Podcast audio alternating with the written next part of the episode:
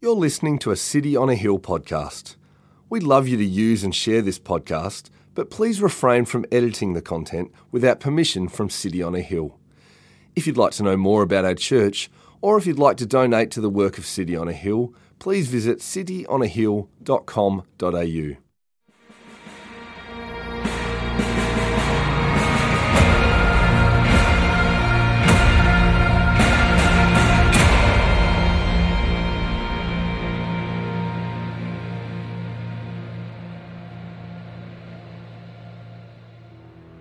Then Jehu assembled all the people and said to them, Ahab served Baal a little, but Jehu will serve him much. Now therefore call to me all the prophets of Baal, all his worshippers and all his priests. Let none be missing, for I have a great sacrifice to offer to Baal. Whoever is missing shall not live. But Jehu did it with cunning in order to destroy the worshippers of Baal. And Jehu ordered, Sanctify a solemn assembly for Baal. So they proclaimed it. And Jehu sent throughout all Israel, and all the worshippers of Baal came, so that there was not a man left who did not come. They entered the house of Baal, and the house of Baal was filled from one end to the other. He said to them who was in charge of the wardrobe, Bring out the vestments for all the worshippers of Baal. So he brought out the vestments for them. Then Jehu went into the house of Baal with Jehonadab the son of Rechab, and he said to the worshippers of Baal, Search and see there is no servant of the Lord here among you, but only the worshippers of Baal. Then they went in to offer sacrifices and burnt offerings. Now Jehu had stationed eighty men outside, and said, The man who allows any of those whom I give into your hands to escape shall forfeit his life. So as soon as he had made an end of offering the burnt offering, Jehu said to the guard and to the officers, Go in and strike them down. Let not a man escape. So when they put them to the sword, the guard and the officers cast them out and went into the inner room of the house of Baal. And they brought out the pillar that was in the house of Baal and burned it. And they demolished the pillar of Baal and demolished the house of Baal and made it a latrine to this day. Thus Jehu wiped out Baal from Israel. But Jehu did not turn aside from the sins of Jeroboam the son of Nebat, which he made Israel to sin. That is, the golden calves that were in Bethel and in Dan. And the Lord said to Jehu, Because you have done well in carrying out what is right in my eyes, and have done to the house of Ahab according to all that was in my heart, your sons of the fourth generation shall sit on the throne of Israel. But Jehu was not careful to walk in the law of the Lord, the God of Israel, with all of his heart. He did not turn from the sins of Jeroboam, which he made Israel to sin. In those days the Lord began to cut off parts of Israel. Hazael defeated them throughout the territory of Israel, from the Jordan eastward, all the land of Gilead, the Gadites, the Reubenites, and the Manassites, from Aroer, which is in the valley of Arnon, that is Gilead and Bashan. Now the rest of the acts of Jehu, and all that he did, and all his might, are they not written in the book of the chronicles of the kings of Israel? So Jehu slept with his fathers, and they buried him in Samaria. And Jehoahaz, his son, reigned in his place. The time that Jehu reigned over Israel in Samaria was 28 years. This is the word of the Lord. Thanks be to God. Uh, well, let me add to the welcomes that you have already received. Uh, so glad uh, to welcome you if you're gathered here in the building with us this morning. Uh, likewise, a welcome to those who are gathering online as well. Uh, if you're new here, uh, my name is Dave. it is my honor to serve as the lead pastor of this church. I'm married to Rowena. We've got three kids Sam, Tom, and Beth. Sam's about to graduate from primary school. That makes me feel really old. Yeah, let's give him a cheer. Should have done that at the first service, the one that he was here for. But no, probably shouldn't have. That was the right move. Mental note father of an almost teenager. Uh, hey, uh, I hope and trust that this morning uh, you'll be encouraged. Uh, whether you've uh, been part of this church for a long time, whether you've known Jesus for a long time, or whether you're new to this church and new to the things of Jesus, our hope is that you'll get to know Jesus better uh, as a result of gathering with us this morning. Hey, just a couple of uh, very brief updates uh, before we uh, dig into God's Word. Uh, the first is just regarding the new COVID rules coming in the next couple of weeks here in Queensland. Um, I know many people have been uh, conscious of what's going on in our state and likewise praying, uh, understanding what that might mean for different people. one of the things in Queensland is that one of the few places that unvaccinated people have an exemption is places of worship. Um, that's uh, a good thing in, in many ways. Uh, however, uh, we are a, a, a, church, we're a place of worship, but we meet in a cinema. Uh, and cinemas, just like pretty much every other business and organization and community group, uh, are subject to the passports and mandates and so on. And so, just, I guess, a couple of quick updates. The first thing is just to say thank you. Uh, I'm really thankful for a whole bunch of displays of unity and love shown in this season uh, as we work out how to navigate the complex circumstances that we find ourselves in. Uh, for, for a couple of months, we've put out the call let's pray. Uh, let's pray that even in the midst of a season where there's discomfort and even disagreement, that we would remain united as the people of God in the gospel of the Lord Jesus Christ. I see many examples of that unity uh, and pray that that would continue to be displayed in and through our midst. Um, our hope, uh, and we are having some conversations both with the venue, uh, the Palace Barracks, uh, as well as Queensland Health. Um, our hope is to be able to get an exemption for our 8:30 a.m. service and not require um, passports to be shown at that opening service. Uh, our, um, that's not our decision. Uh, that depends on this business that we meet in as a church, and likewise an official exemption from Queensland Health. Uh, and so, can I invite you to be praying um, for those conversations uh, and negotiations? Uh, I know many people have been praying in that regard. Uh, one thing to also uh, pray about and give thanks to God for is our night service, which has been meeting underground uh, for the last few months in Wilston, in an old church there.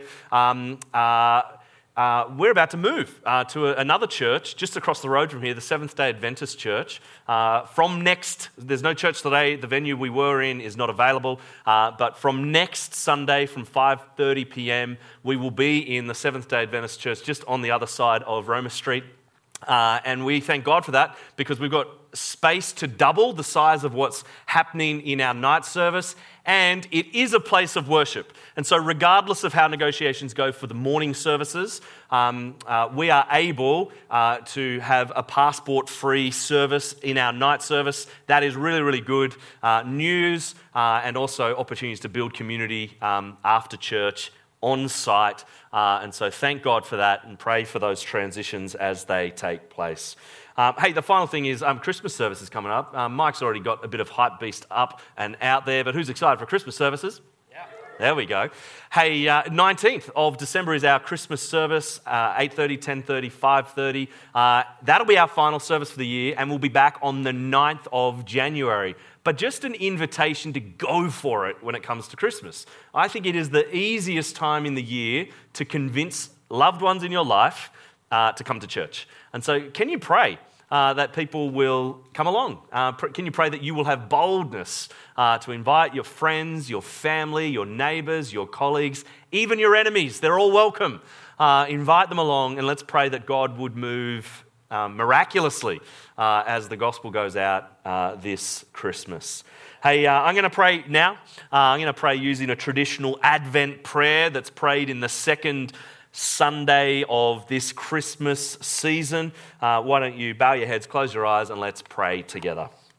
Blessed Lord, who caused all holy scriptures to be written for our learning, grant us so to hear them, read, mark, learn, and inwardly digest them, that by patience and the comfort of your holy word, we may embrace and ever hold fast the blessed hope of everlasting life, which you've given us in our Saviour, Jesus Christ. who lives and reigns with you and the Holy Spirit, one God, forever and ever. And all of God's people said, Amen. Amen. Well, I'm confident if we were to do a, a, poll of people that are gathering with us today in this room and likewise online, is that we would all know stories of injustice that we are stirred by, that perhaps we're even angered by. Stories where innocent people are hurt, raped, killed. And the story of injustice is that perpetrators seem so often to get away with it, and perhaps even to get out of any consequences because of perhaps a legal loophole. There might be stories that are really close to you personally, and Yet, regardless of how close a story is to you, even more distant stories, when we learn the details of them, we are stirred by the injustice that we witness in this world. You know, in church last week, we heard from 1 Kings a story of injustice. Naboth was a righteous man, and he refused to be bullied by an evil king. And so the king's wife she framed him. And while he was celebrating amongst his family, with his community, false witnesses were suddenly brought forward against him at her command, and he, along with his sons, were dragged out and stoned to death in his vineyard. His property then was confiscated by those who murdered him, who got to enjoy the fruit of their injustice. Where is God during that incident with Naboth and his sons? You know, maybe that is the question that you ask when you are confronted by injustice in this world. It's a good question. It's a right question. If God is a God of justice, where is God when the weak are oppressed, when the innocent suffer? And when the wicked prosper. You got the question? Where is God when there is injustice? That's the question we'll consider today as we continue our series called The Coming King. We've been looking at one Kings. Today we transition into two Kings. And uh, we kind of began this series before one and two Kings, framed with the greatest king in Israel's history in the Old Testament. His name, King David. And we saw the promises that God made to David, a man who was after God's own heart. And that, that one would come from his family who would build a house for God, and that one would come from his family who would rule forever. Someone from the family of David would be on the throne and rule God's people forever. We saw in the opening week of this series his son, King Solomon, who was wise, who was wealthy, and yet, we see the way in which his worship was corrupted. We see as a result of his infidelity that the kingdom after him is divided 10 tribes in the north, two tribes in the south. Week number two, we saw Jeroboam and Rehoboam. Jeroboam, the, the, the king in the north, and Rehoboam, the king in the south some, some, some okay moments, but again, we saw unfaithfulness from God's kings, failure to lead God's people as God would have them led. And then last week, we saw King Ahab in the northern kingdom, considered by some to perhaps be the most wicked king in Israel's history. And so today we're going to focus in on the reign of King Jehu also in the northern kingdom, not long after the reign of King Ahab. Now, if you didn't notice it in the extract of our Bible reading that we had read out a few moments ago, graphic warning. This is pretty disturbing couple of chapters to read. And yet, in response to the question, where is God in the midst of injustice? 2 Kings 9 and 2 Kings 10 gives us a glimpse of God at work to bring justice. God is a God of justice, and the sins from previous generations will be held to account during King Jehu's reign. If you've got a Bible, keep it out, keep it open. 2 Kings chapter 9 and 2 Kings chapter 10.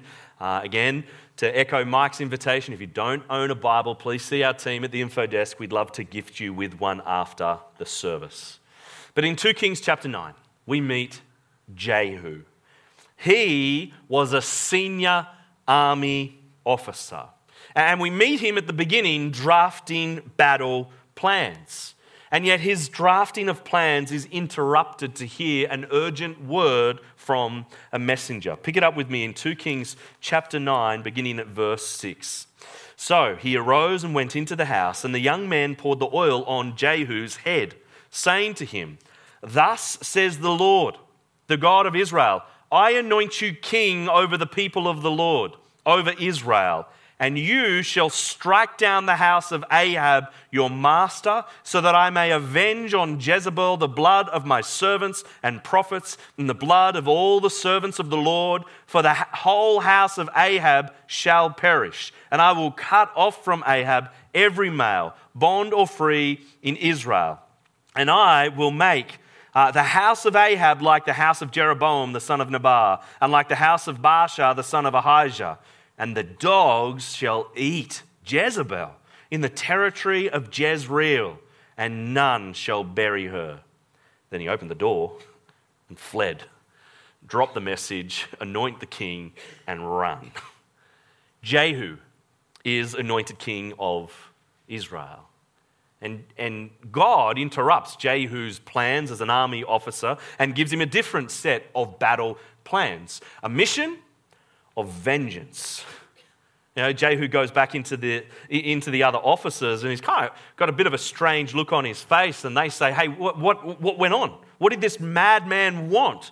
And he tells them what happened. And he kind of even does that with a laugh. And yet all the men fall to their knees, crying out, Long live the king!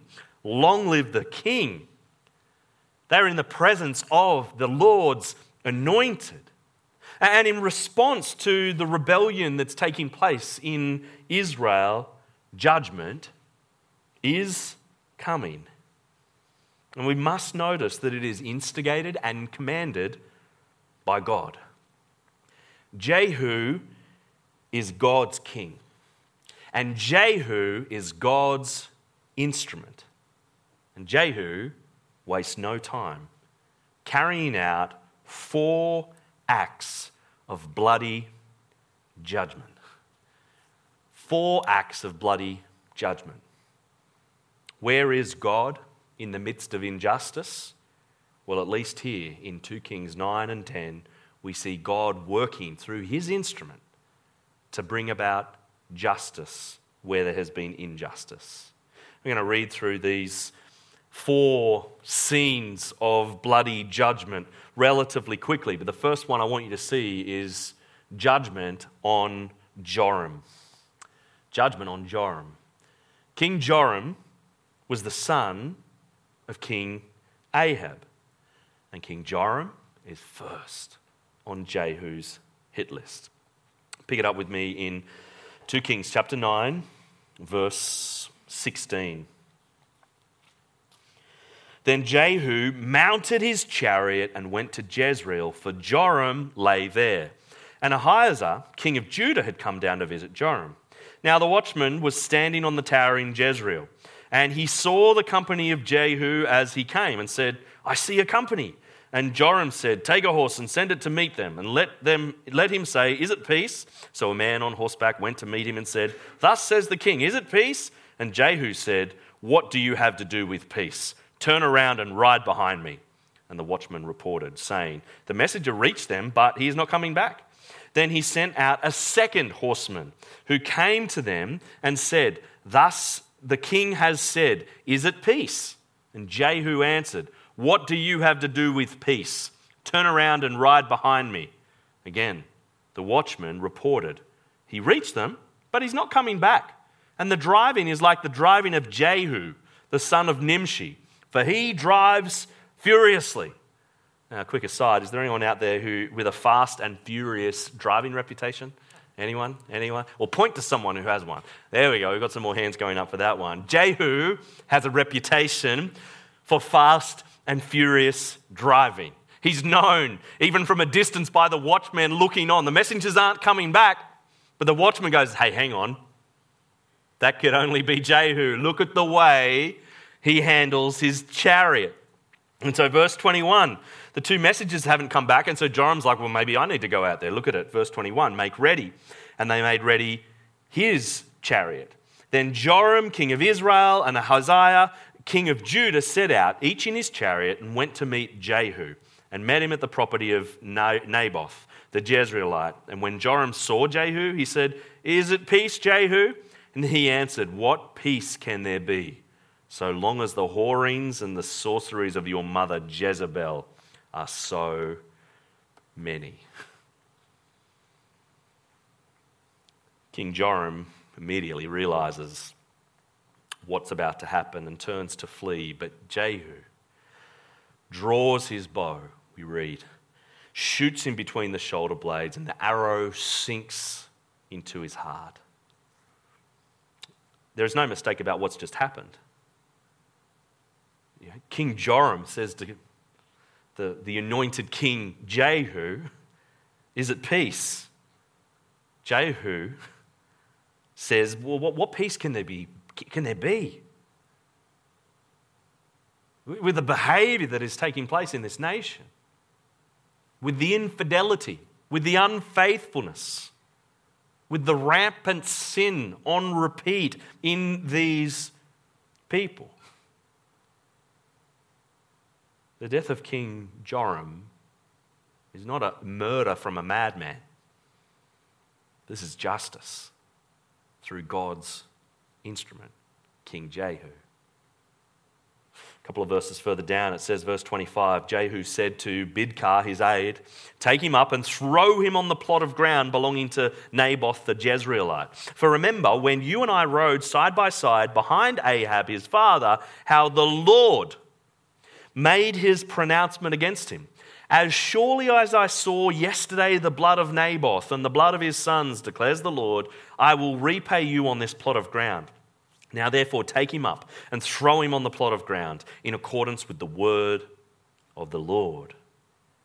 It's bloody, it's gruesome, and yet this is God's judgment. This is justice for the innocent death of Naboth. The Lord made the pronouncement, verse 25. In accordance with the word of the Lord, verse 26. God has raised up Jehu to be his instrument of justice. First, judgment on Joram. Second, we see judgment on Jezebel. Jezebel, as we've read, if you've been tracking with the narrative, is an evil woman. Uh, described by a friend of mine as the most evil woman in all of Scripture. Have a look at what it says in 2 Kings chapter 9 verse 30. When Jehu came to Jezreel, Jezebel heard of it. And she painted her eyes and adorned her head and looked out of the window. She's classy. She's a classy killer. She got the makeup on, got in, getting herself all dolled up, kind of even understanding the inevitable, about to die. I'm, I'm going to look good. I'm going to go out in a blaze of glory. And yet, here's the thing outward adornment in the face of death won't cover up the wickedness and deceit that she is known for. Verse 31 And as Jehu entered the gate, she said, Is it peace, you, Zimri, murderer of your master? Jehu refuses to even talk to her Verse 32 uh, And he lifted up his face to the window and said, Who is on my side? Who? Two or three eunuchs looked out at him, and he said, Throw her down. So they threw her down. And some of her blood splattered, uh, spattered on the wall and on the horses, and they trampled on her. Then he went in and ate and drank. Just just a quick death and carry on with your lunch. And he said this, verse 34 See now to this cursed woman and bury her, for she is a king's daughter. But when they went to bury her, they found no more of her than the skull and the feet and the palms of her hands. When they came back and told him, he said, This is the word of the Lord, which he spoke by his servant Elijah the Tishbite. In the territory of Jezreel, the dogs shall eat the flesh of Jezebel, and the corpse of Jezebel shall be as dung on the face of the field in the territory of Jezreel, so that no one can say, This is Jezebel. This is brutal. Mm, and yet, as horrific as hearing that story is, this is not murder. This is justice. In fulfillment of God's word through the prophet Elijah. Doesn't make it any easier to read. I doubt we're supposed to take great joy in the blood being spattered on the wall and on the horses. It's confronting. Judgment on Joram is confronting. The judgment on Jezebel is confronting. The next thing we see is judgment on Ahab. Judgment on Ahab. Now, Ahab has, is already dead, and Joram, his son, is already dead, but the rest of the family is still around. So in chapter 10, we learn that Ahab had 70 sons. So Jehu writes to them and effectively says, Hey, pick one, pick, pick one. Pick one of the sons, make him king, and let the battle begin. But they refuse to choose one. So look what happens. Chapter 10, verse 7. And as soon as the letter came to them, they took the king's sons and slaughtered them 70 persons, and put their heads in baskets and sent them to him at Jezreel. It's confronting. 70 heads in baskets. But more, more than that, it's not just the 70 heads of the sons. The judgment on the whole household is total. Have a look at verse 11. Jump down. It says, So Jehu struck down all who remained in the house of Ahab in Jezreel, all his great men and his close friends and his priests, until he left him none remaining. Again, the disturbing passages of Scripture to read and reflect on this fine Sunday morning. And yet, this is God's justice in 2 Kings 9 and 2 Kings 10 against injustice, against the wicked rule of the previous generation. And so finally, we see judgment on Baal. Judgment on Baal, and in particular, his prophets and his worshippers. Now, it's interesting as you read this one, we're only going to read a few verses from the section. I'd encourage you to read the rest in your own time. But it seems at the beginning of this story that Jehu is, is going rogue. Have a look at verse 18. It says, Then Jehu assembled all the people and said to them, Ahab served Baal a little, but Jehu will serve him much. I remember reading this uh, a week ago, kind of getting around. I'm like, wait, hang on. I thought he was about to take down the prophets of Baal. What's going on? Well, this is all part of his cunning plan to bring about judgment. And so Jehu gathers, we read in the next few verses, he gathers all the prophets of Baal, this pagan god that has crept into the worship of Israel. He gathers all the prophets, he gathers all the worshippers of Baal. The temple is filled. They're identified as those who worship Baal. 80 soldiers are stationed outside and then track down to verse 25, it says So as soon as he had made an end of offering the burnt offering, Jehu said to the guard and to the officers, Go in and strike them down. Let not a man escape. So when they put them to the sword, the guard and the officers cast them out and went into the inner room of the house of Baal. And they brought out the pillar that was in the house of Baal and burned it. And they demolished the pillar of Baal and demolished the house of Baal and made it a latrine to this day. Became a dunny. So decimated the prophets, the worshippers, even Baal himself, that this formerly revered house of worship is now a toilet. And by this stage in the narrative, blood is everywhere. You can't actually keep up with the high body count throughout these chapters. There's some numbers, but there's way more than the numbers that are mentioned. We have slaughter after slaughter. Question How are we meant to feel by this point? Does this make you feel a little bit uncomfortable? Maybe even embarrassed by it? You know, wish you'd invited a, your friend to church a different week. Welcome, those who are new.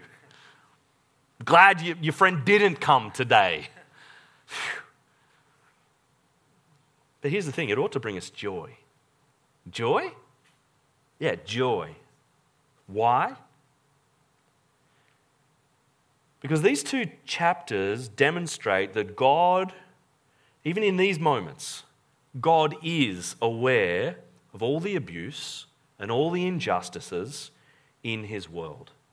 And God will deal with it.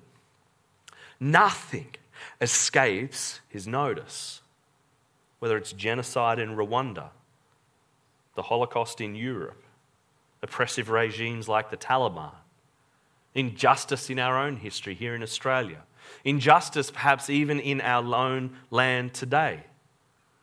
The injustice of government sanctioned slaughter of thousands of innocents in the womb, right here in Australia. Nothing escapes God's notice. God says he will one day deal with all injustice and all those perpetrators of injustice. You know, they may think they've gotten away with it, but nothing and no one escapes from God. You know what? At times, as we kind of take a step back and look at history, as we look at biblical history, as we look at history more recently, it might feel like God's justice is slow in coming. But in the end, we can be sure that God will, once and for all, show his justice. And so we rejoice, even in the midst of the blood, the gore, the uncomfortable text that we've read this morning. We rejoice when we see it happen through King Jehu. This passage also reminds us that God will deal with all his enemies in the world. God will.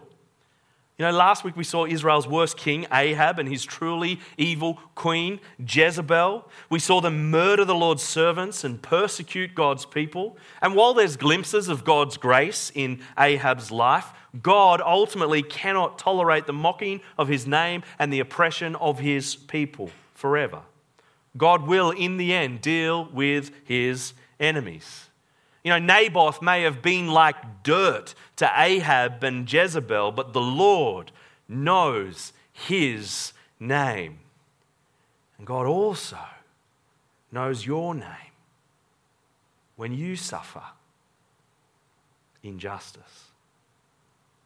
And so we rejoice knowing that God's judgment against injustice is coming and it will be pure, it will be just, it will be holy, and it will be true. But this passage also serves as a warning for us all that there are consequences for idol worship. You know, as the worshippers of Baal gathered and the net closed in around them, so too the secrets of every heart will one day be exposed. For all those who've trusted in idols instead of the true and living God, God's holy wrath will fall in fury. For those who loved money, for those who loved power, for those who loved pleasure, for those who live for the things of this world instead of God, Judgment Day is coming. Hell is a reality. Secrets will be revealed. And yet we rejoice in the just judgment in Jehu's day, knowing that judgment and hell awaits for all of those who fail to turn away from idols and to trust and serve the true and living God. You see, God's judgment through God's instrument, King Jehu, on Joram, on Jezebel, on Ahab, and on Baal is a brief snapshot and foretaste of his justice to come. And so we rejoice. And so we rejoice. I want to conclude, though, with a comparison of two similar but also very different kings King Jehu, and many years later, King Jesus. The first, the imperfect conquering king. His name? Jehu. King Jehu. As we've read throughout these chapters, perhaps you've noticed that even in the midst of the rolling judgment, there's little reminders of God's promise that has been made and how this moment of judgment is a fulfillment of that. That Jehu really is an instrument being used by God to bring about justice. Here's, here's another one that we haven't yet read 2 Kings chapter 10, verse 10. Know then that there shall fall to the earth nothing of the word of the Lord, which the Lord spoke concerning the house of Ahab, for the Lord has done what he said by his servant Elijah.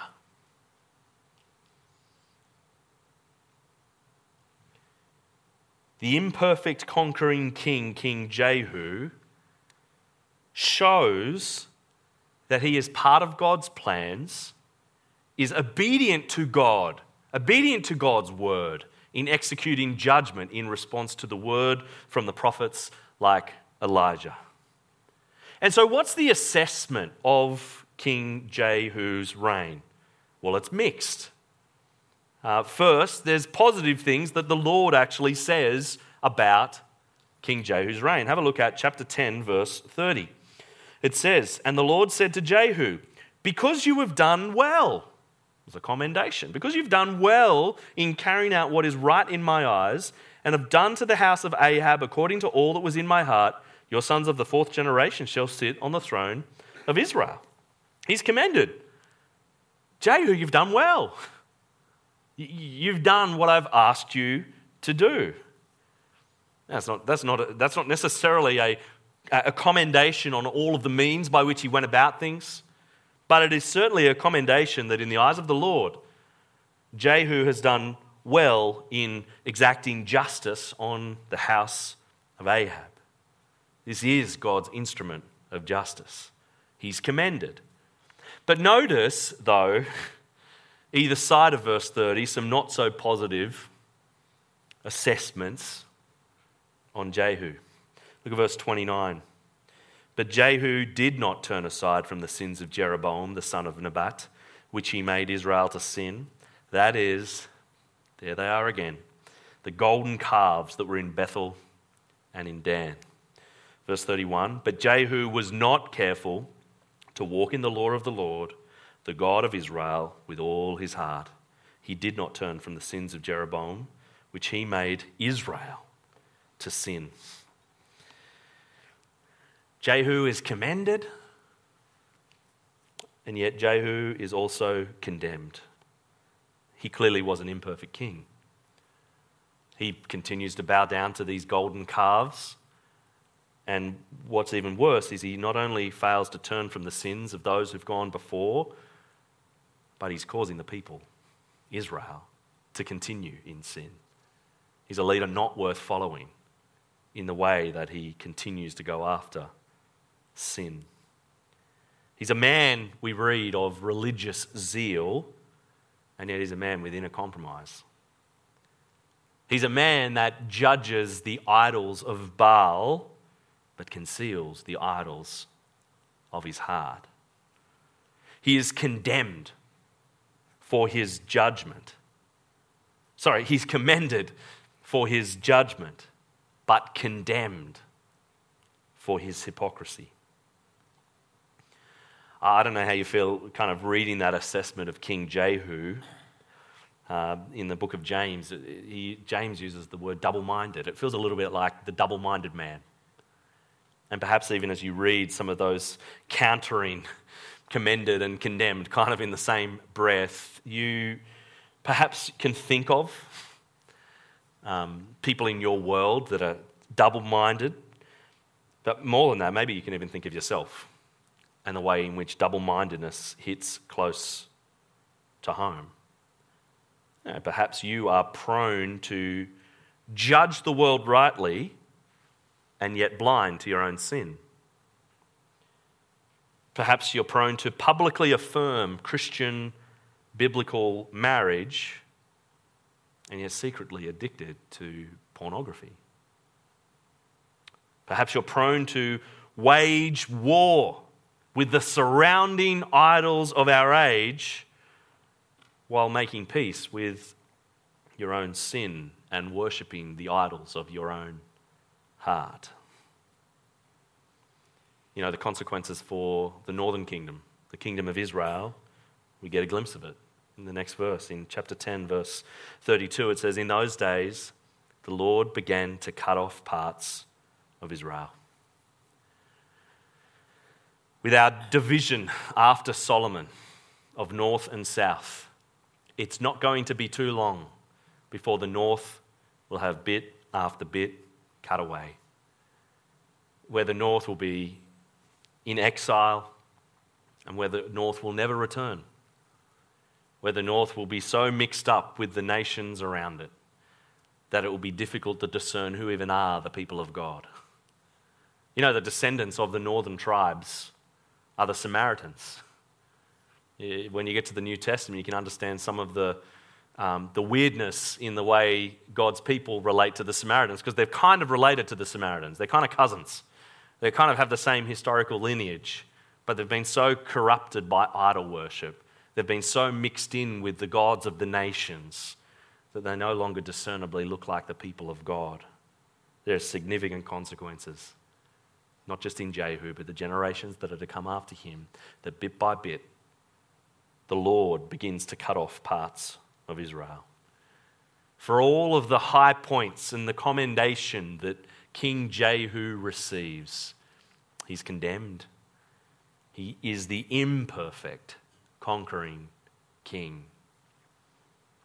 And we con- contrast him with the perfect conquering king Jesus, the coming King. We see in Jesus that in his life he wasn't compromised.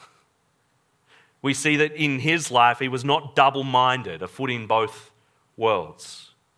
We see in Jesus' life one who lived a perfect life, who always was commended by his Father for walking in perfect obedience, righteousness, and justice.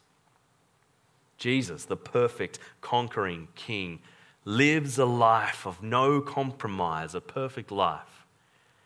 Jesus is not deserving of condemnation. You see, here's the thing.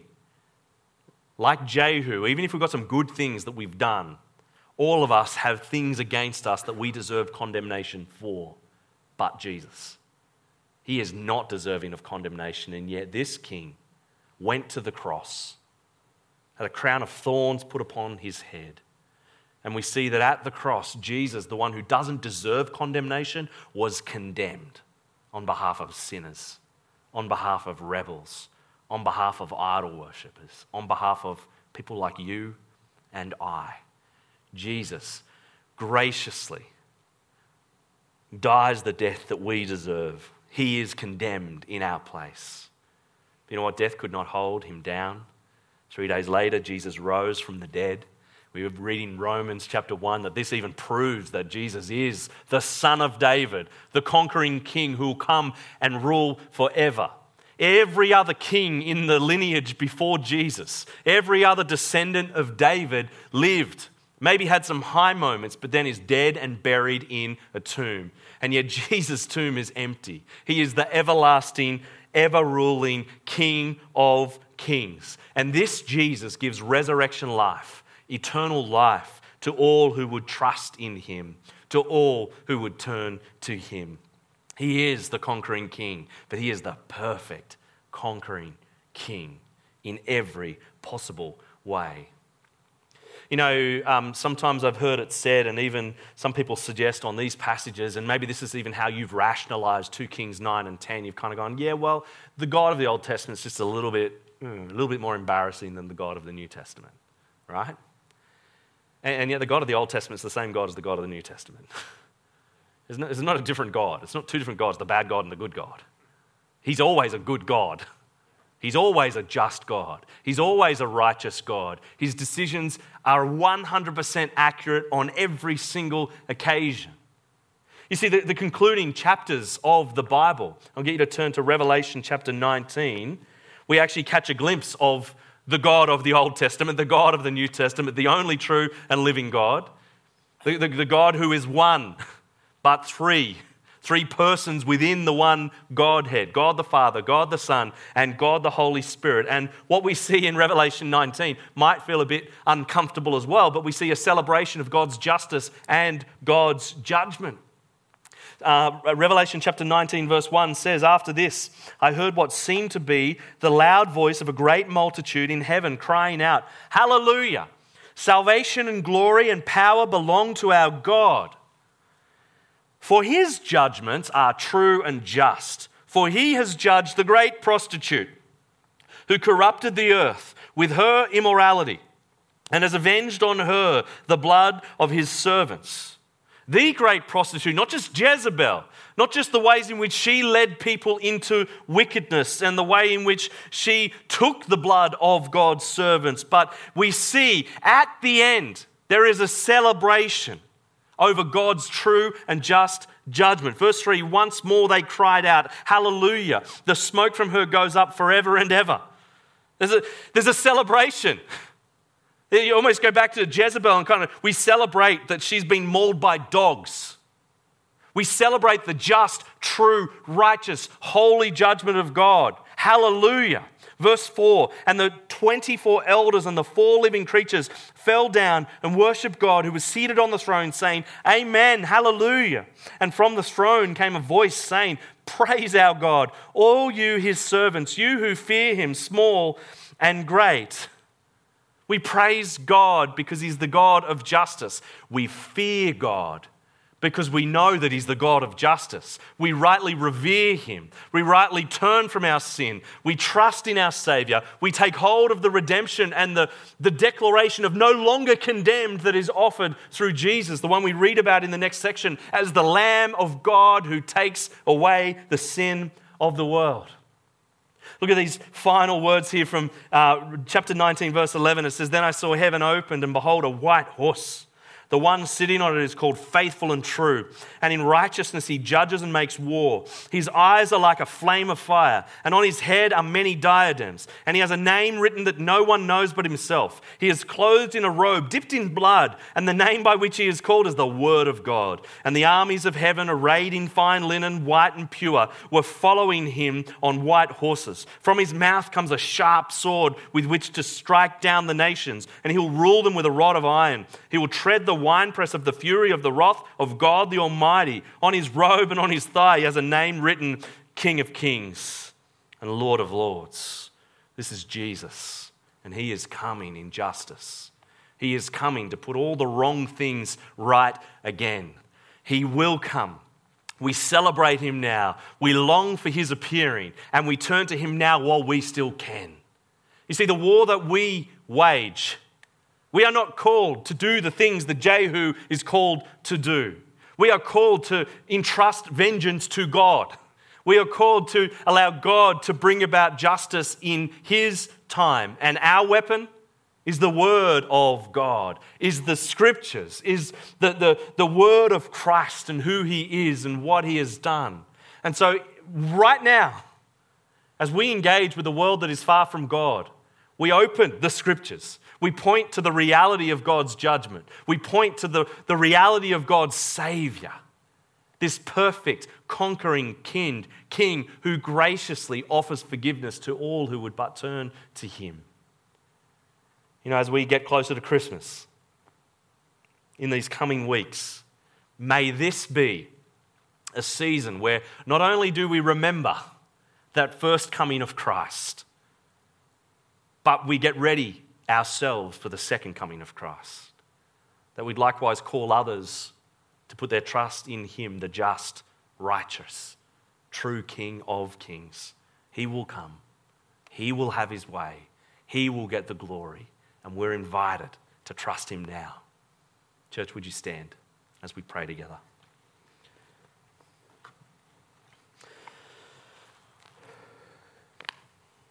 Our gracious God and loving Heavenly Father, we are confronted by the things that we've read this morning. Uh, help us to sit in that discomfort and help us to be reminded of the reality of a need for justice in this world. Father, as we read about King Jehu, we, we see a man that was compromised. As we see things that he's commended for, we also see things that he's worthy of condemnation for. Father, we all feel that double mindedness. And Father, we ask that this morning you'd help us to turn away from the things of this world.